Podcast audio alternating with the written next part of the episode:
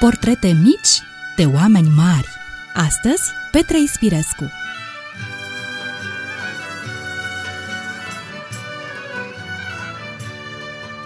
Bine v-am regăsit, dragi prieteni!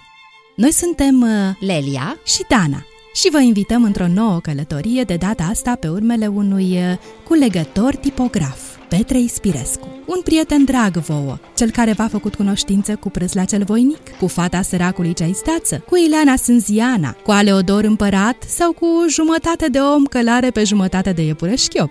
Dar să vedem de unde și cum începe povestea lui. Petre Ispirescu s-a născut la București în luna ianuarie a anului 1830, într-o casă modestă din Mahalaua Pescăria Veche, lângă Biserica Sfântul Gheorghe, kilometrul zero de astăzi. Tatăl său, Gheorghe Ispirescu, era bărbier și ținea o frizerie pe calea Văcărești, la marginea orașului. Mama sa, născută undeva în Ardeal, era o povestitoare neîntrecută. Copil sărac, Petre nu are bani să meargă la școală și nu termină nici patru clase. Învață literele scriindu-le în praful drumului, cu bățul, după metoda veche a dascălilor din Mahalaua în care s-a născut. La 14 ani este trimis să învețe o meserie. Intră ucenic într-o tipografie și o pornește de jos, făcând munca de culegător. Petre este foarte serios și harnic. Muncește de dimineață până seara. Nici nu răsare bine soarele că băiatul e deja în atelier lângă tiparnița cea veche care uruie asursitor. Încins cu un șorț mare și greu, cu mânecile suflecate, ciufulit, plin tot de cerneală, Petre culege cu îndemânare literele una câte una. Le alătură în casete înguste de lemn și formează cuvintele, scrise dandăratelea, ca să se poată citi de-a dreptul pe coala de hârtie, după ce trec prin tiparniță. Dar cel mai mult îi place băiatului să culeagă literele mari pentru titlul de o șchioapă al gazetei, să aleagă înfloriturile și să potrivească chenarul paginii frumușel. În timp ce Petre Ispirescu începe la numai 14 ani să-și câștige singur existența, Giuseppe Verdi obține la Scala din Milano un succes triumfal cu opera Nabucco. În Germania se deschide prima grădiniță din lume, primul cablu de telegraf trecut pe sub Oceanul Atlantic este amplasat de Samuel Morse în portul New York și medicul american Crawford Long face prima operație cu anestezie. Toată viața lui, Petre Ispirescu a regretat că nu a putut să meargă la școală, dar a găsit o rezolvare pentru asta. A început să învețe totul singur.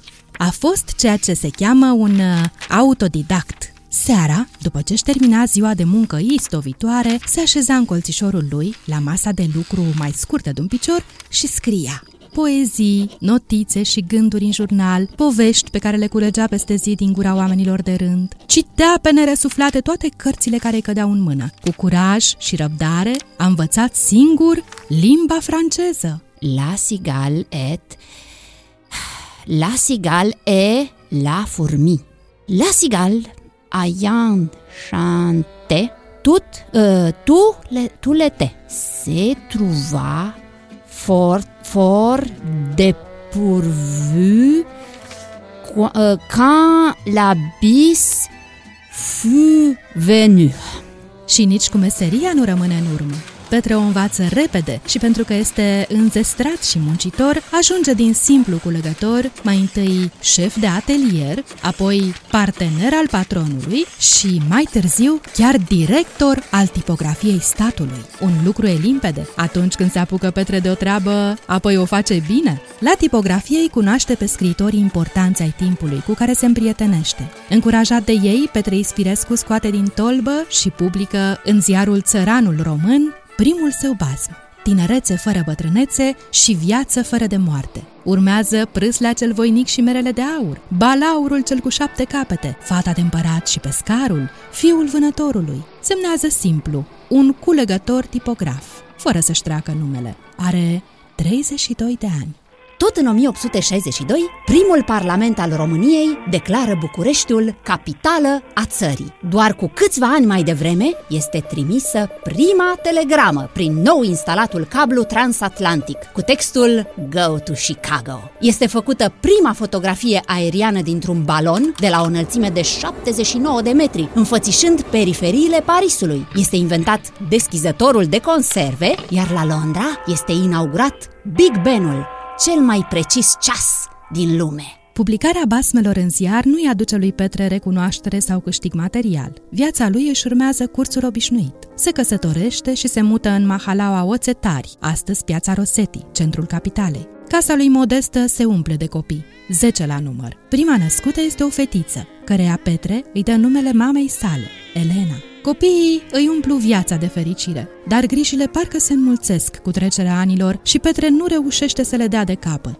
Trudește zilnic, dar degeaba. Nu reușește să agonisească mai nimic.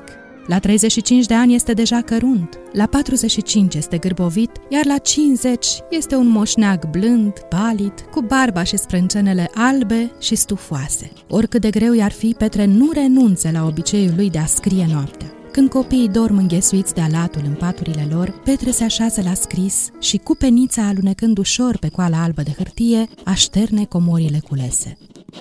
La 52 de ani, Petre Ispirescu își vede strânse la oaltă într-o carte cele mai frumoase basme, opera de căpătâi a vieții sale, legende sau basmele românilor, adunate din gura poporului de Ispirescu, culegător tipograf.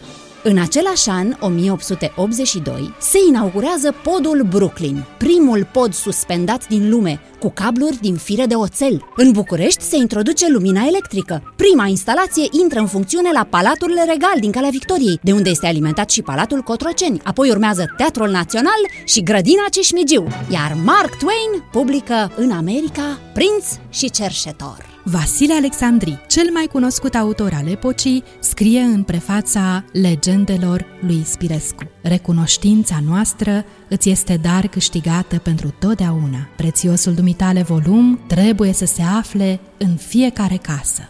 Și câtă dreptate a avut Petre Ispirescu, culegătorul tipograf, născut într-o mahala a Bucureștilor, cu curaj, răbdare și seninătate, a ajuns mare, al doilea cel mai citit autor român al copilăriei după Ion Creangă. E seară, e liniște, e vremea de culcare. Aprinde lampa de citit, ia cartea cu basme pe care o ai cu siguranță pe noptieră și oprește-te la povestea care îți place. Citește-o.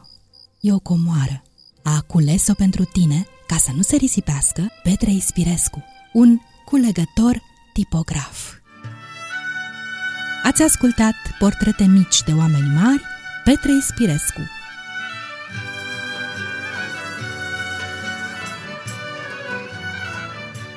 Au adunat toate acestea privind prin sufletul timpului cu dragoste și bucurie ale voastre prietene Lelia și Dana și de v-a plăcut, vă așteptăm și mâine cu altă poveste mică despre un om mare. Să trăiți frumos!